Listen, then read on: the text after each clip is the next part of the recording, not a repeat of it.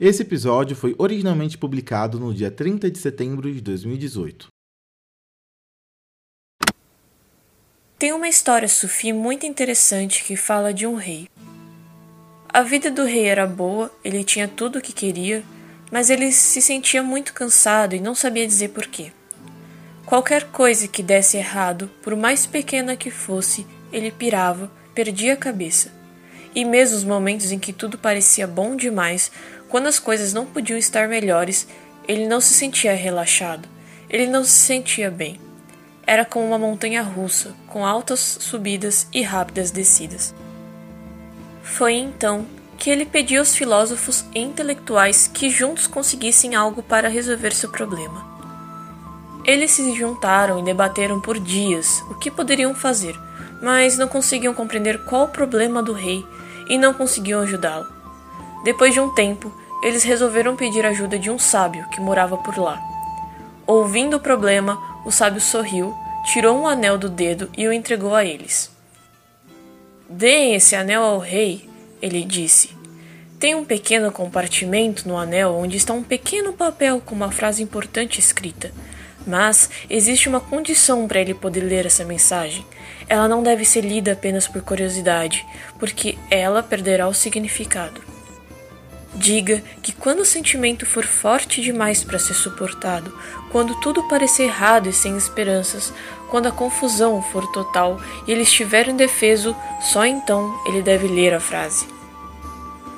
Quando o rei escutou isso, ele ficou intrigado, mas como os intelectuais confiavam no sábio, ele resolveu confiar também e segurou sua curiosidade.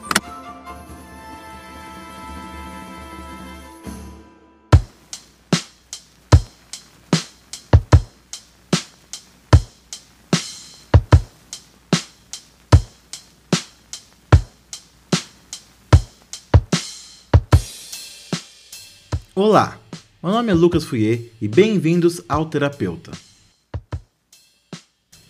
Terapeuta é um podcast de audiodrama serializado de ficção, que conta a história de uma terapeuta que resolve gravar suas consultas com os mais diversos pacientes. Mesmo que não totalmente necessário, é sempre recomendado escutar o terapeuta começando pelo começo, seguindo os personagens e suas histórias desde o início. Lembrando que no final do episódio temos sempre mais informações sobre o episódio e sobre o podcast num todo. Agora então, relaxe-se e escute o terapeuta. Olá, senhor e senhora Norman. Na verdade se fala normal, não Norman. Normal. Como o contrário de estranho. Isso. Que é exatamente o que somos, normais. Nada de anormal. Certo. Vocês moram na cidade? Não. É, sim, mas é que faz pouco tempo que mudamos pra cá. O quê? Uns dois meses? É, é, acho que é isso mesmo. Ah, realmente tem pouco tempo. Onde vocês moravam? Yerfilag. Yerfilag? É, isso. É, é no interior. Ah, e os que trouxe pra cá? É que a gente veio visitar a cidade um tempo atrás. Foi ideia da Thaís. E acabamos ficando. E como tem sido a transição? O que vocês gostam daqui? Ah, é um lugar mais calmo, mais distante. Os humanos. Oi? Pessoas, ele quis dizer pessoas. Ah, sim. Isso, são pessoas de todos os tipos nessa cidadezinha bem interessante. Concordo. Springfield é uma cidade bem peculiar, devo dizer. Mas o que os traz ao meu consultório? É, não, na verdade é que a gente achou que você poderia ajudar a gente a conhecer um pouco mais sobre a sua espécie. Que é, não, espécie não, é cidade. Pra conhecer mais a sua cidade. Na verdade, a gente também tá com alguns problemas. Sabe como é? Coisa de casal, brigas, esse tipo de coisa. Isso é recente? Recente? Olha, se você considera os últimos séculos recente, então sim, é uma coisa bem recente. Séculos? É só um jeito de falar. Ele só quis dizer que a gente tá junto há muito tempo. Quanto tempo? Desde os tempos de colégio, talvez? É, por aí. Bem, brigas de casal são algo bem comum. Nenhum relacionamento é perfeito. Não, ok, eu até entendo. O problema é que nesses últimos tempos a gente começou a brigar um pouco mais do que o normal. Por exemplo. Olha, da minha parte, desde que a gente se mudou pra cá, eu sinto que ele começou a reclamar mais e tá me culpando pelas coisas. É, pode ser pelo fato de que eu nunca escolhi vir pra cá. Você ficou implorando e agora a gente tá preso aqui. Mas claro, eu entendo que as minhas opiniões nesse relacionamento nunca valem de Ah, nada. por favor, né? Já vai começar colocando a culpa em mim a de gente novo. tá preso aqui e você vai dizer que a culpa não é sua. Se você tivesse levado a nave pra um profissional arrumar, ela não teria quebrado. E se você não tivesse ficado me apressando, eu tinha terminado de arrumar. Não precisa de profissional nenhum. É, desculpa, desculpa interromper, mas eu tô ficando meio confusa aqui. Você falou nave? Ah, nave? Nave? Não, não, nave não. Depois ainda tem cara de pau de falar que eu que estrago tudo depois de fazer uma dessa. Você que quase estragou tudo várias vezes nessa conversa e eu que tive que consertar, nem vem. É, aí sabe o que a gente vai ter que fazer? A gente vai ter que pegar e apagar a mente dessa terráquea aí. É, vocês pelo menos poderiam me explicar o que raio está acontecendo aqui? Tá, tá legal, é o seguinte. Nós somos alienígenas, de um planeta distante chamado Yerfilag. Não uma cidadezinha do interior, então. Não? Essa nem é a nossa forma física real. A gente tá usando os disfarces psíquicos pra vocês verem a gente como se fosse um de vocês. Então vocês são. É, é isso mesmo. Não, e isso porque a gente teve a chance de conhecer outros planetas nas férias, né? Porque a minha ideia inicial era a gente ir pra Eker, que é um baita planetão, cara. Lá tudo é preenchido por uma coisa que é equivalente ao que vocês chamam aqui na Terra desse bacon, cara. Lá é maravilhoso, um baita destino legal. Mas a gente acabou tendo que vir pra cá por conta dela. Ah, não é como se você tivesse odiado a ideia. É, mas você sabe muito bem que eu não queria vir pra cá. A gente ficou umas duas semanas aqui, experimentando suas iguarias. Formigas, tipo aquelas que a gente comeu numa viagem que a gente fez lá pro planeta Zorg. Aqui tem pra tudo quanto é lugar. É, só que quando a gente foi voltar pra nave, ela não queria ligar de jeito nenhum. Eu acho que deve ter dado algum problema ali no fluxador de fosforo líquido, sabe? No quê? É, vocês têm um nome pra isso aqui, é motor, eu acho. É, en- enfim, de qualquer forma, a gente acabou ficando preso aqui. E nesse meio tempo a gente tentou contato com outros de nós, mas a gente não conseguiu sinal. Mas por que aqui? Senhora normal, você que quis vir pra cá, o que tem de interessante na Terra? Que isso, Júlia? Pode me chamar de Thaís mesmo, é o nome que eu tô usando aqui na Terra, não tem problema. Mas, se você quiser usar meu nome verdadeiro, é só me chamar de Suiro Tapalofacilocaçar. Eu prefiro Thaís. Tudo bem, você que sabe. É que vocês humanos são interessantíssimos, inteligentes, cheios de potencial, e fora que tem várias iguarias terráqueas que só se encontram por aqui. É, mas ao mesmo tempo, né, que eles têm esse potencial todo, eles ficam perdendo tempo com umas bobagens, é, umas guerras, umas disputas ideológicas, eu não consigo entender. É, pois é, mas era uma viagem curta, né? Pra uma cidade pequenininha desse planeta. A gente não ia ter contato com essa parte ruim. Mas vocês não estão meio que fazendo isso agora? Oi? Guerras, disputas. Olha, isso tudo que vocês me contaram parece loucura. Mas ao mesmo tempo eu não tenho nada a perder acreditando em vocês. E se isso for verdade, talvez nem seja a coisa mais estranha que aconteceu nesses últimos tempos. Agora, não sei se existem terapeutas lá de onde vocês vêm. É, não exatamente, vai. Mas a gente pesquisou bastante sobre essas terapeutas. Então, vocês devem saber que meu trabalho é ajudar meus pacientes, e pelo que eu vejo, vocês estão precisando mesmo de ajuda. Essas suas brigas por quem está certo e errado não levam a nada. É, mas eu tenho um motivo pra estar chateado, você não concorda comigo? Sim, mas ela também. Vocês têm que parar de brigar e tentar achar um modo de sair disso. Só que juntos. É, olha, é, você tá certa, doutora, mas é, é como diz aquele ditado, né? Seis cabeças pensam melhor que três. É, sim. Obrigada pela ajuda, doutora. Vai ser mesmo uma pena ter que apagar sua memória. Não, pera, pera. Olha, pelo que eu andei lendo, doutora, esses tais de terapeutas, vocês não podem sair espalhando por aí nada que a gente conta nessas sessões, não é? Exato. É, então acho que a gente pode abrir uma exceção e não apagar sua memória. Eu não sei, eu meio que confio em você. É, eu também. Bem, obrigada por poupar minha memória. Eu sei que as coisas parecem complicadas no momento, mas vai tudo passar. E vejo que a terapia já está fazendo efeito. Já fiz vocês concordarem com algo.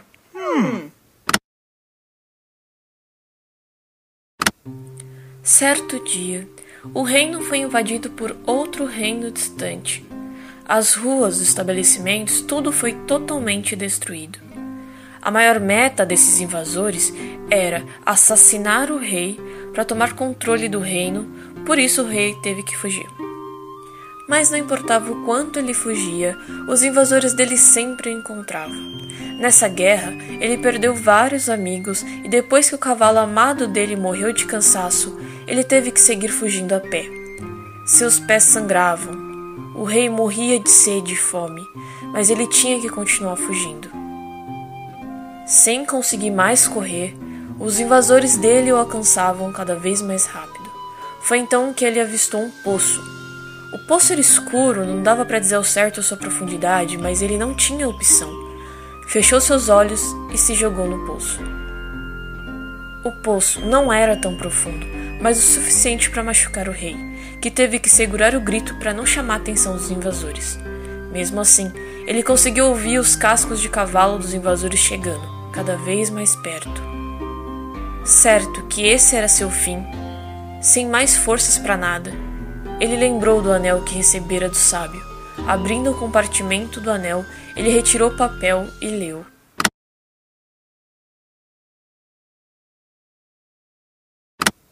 Olá, Sr. Dora.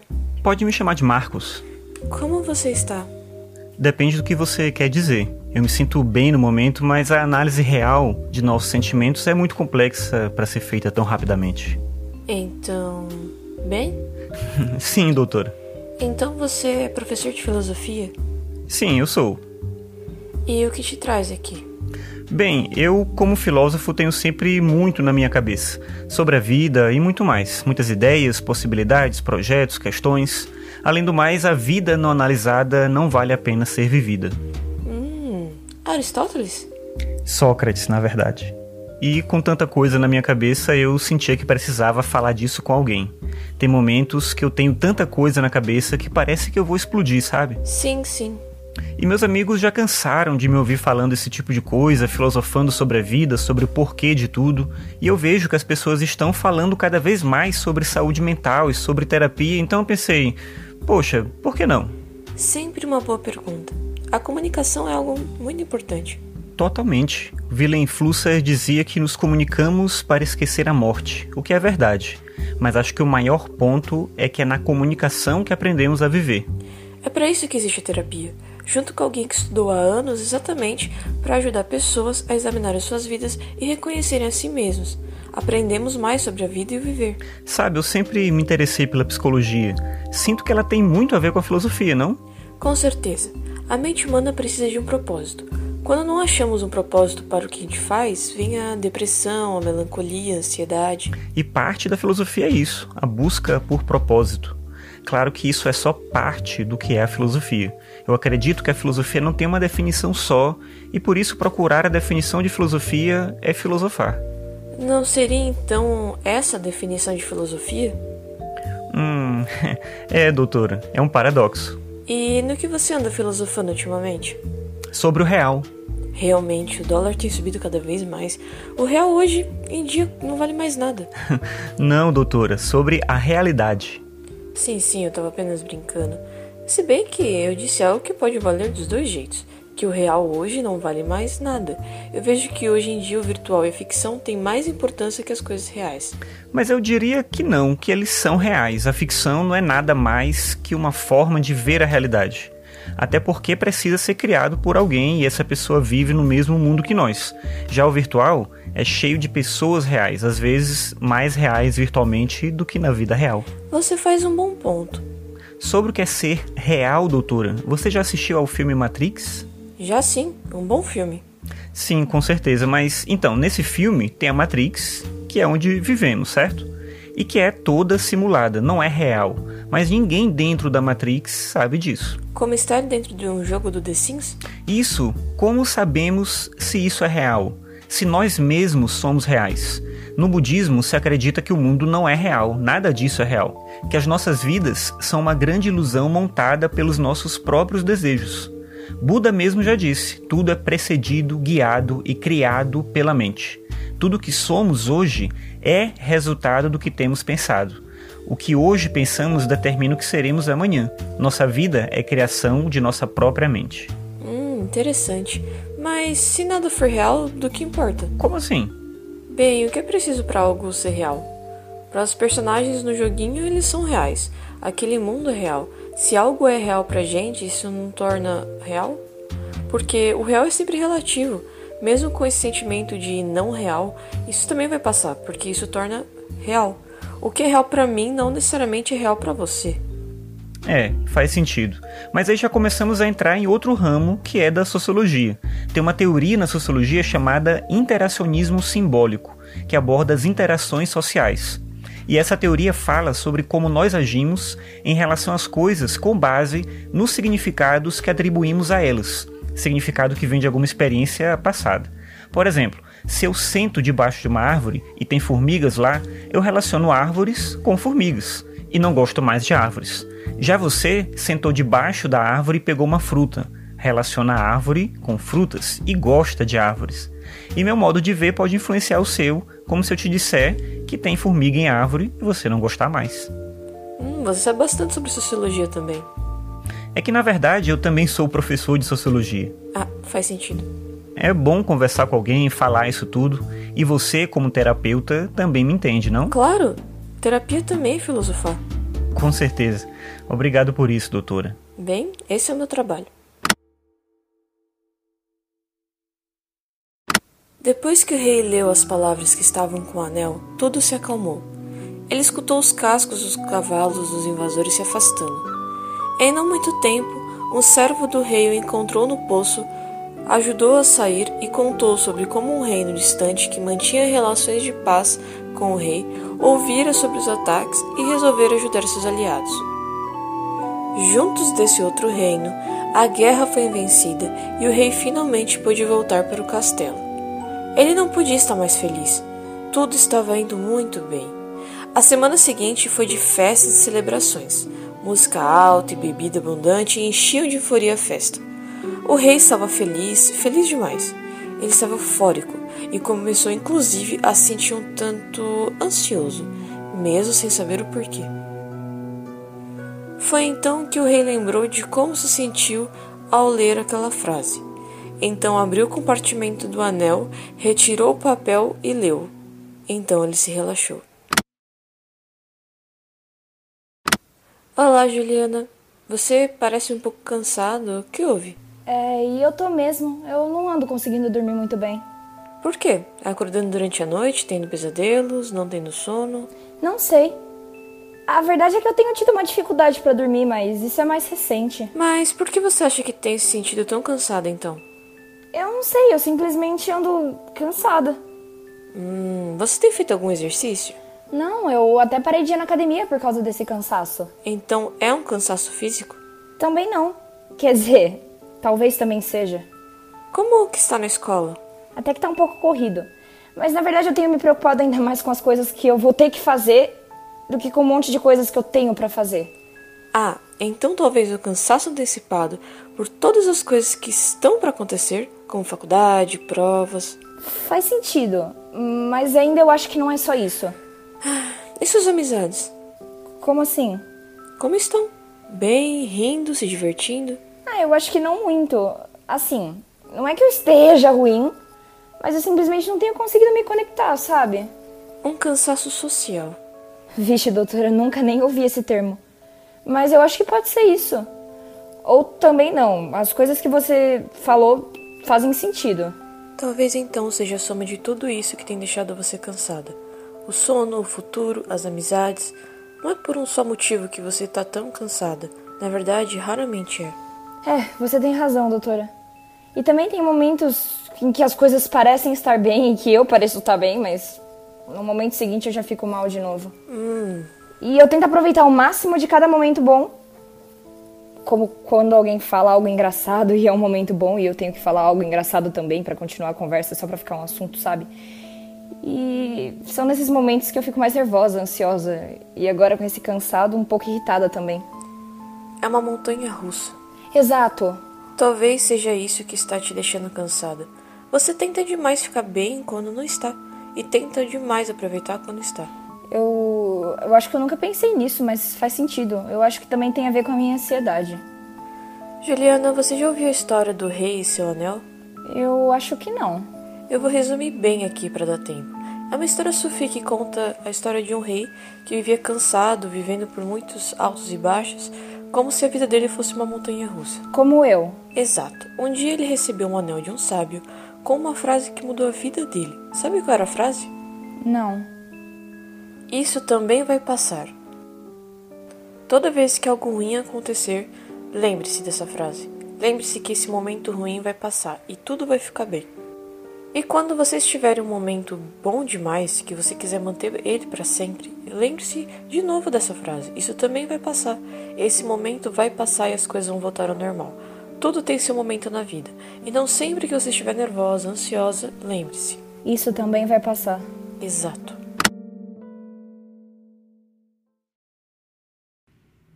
Obrigado por escutar O Terapeuta. Terapeuta é escrito por Lucas Fouier e produzido por Lucas Fouier com Júlia Brasolin. A voz da terapeuta é de Júlia Brasolin.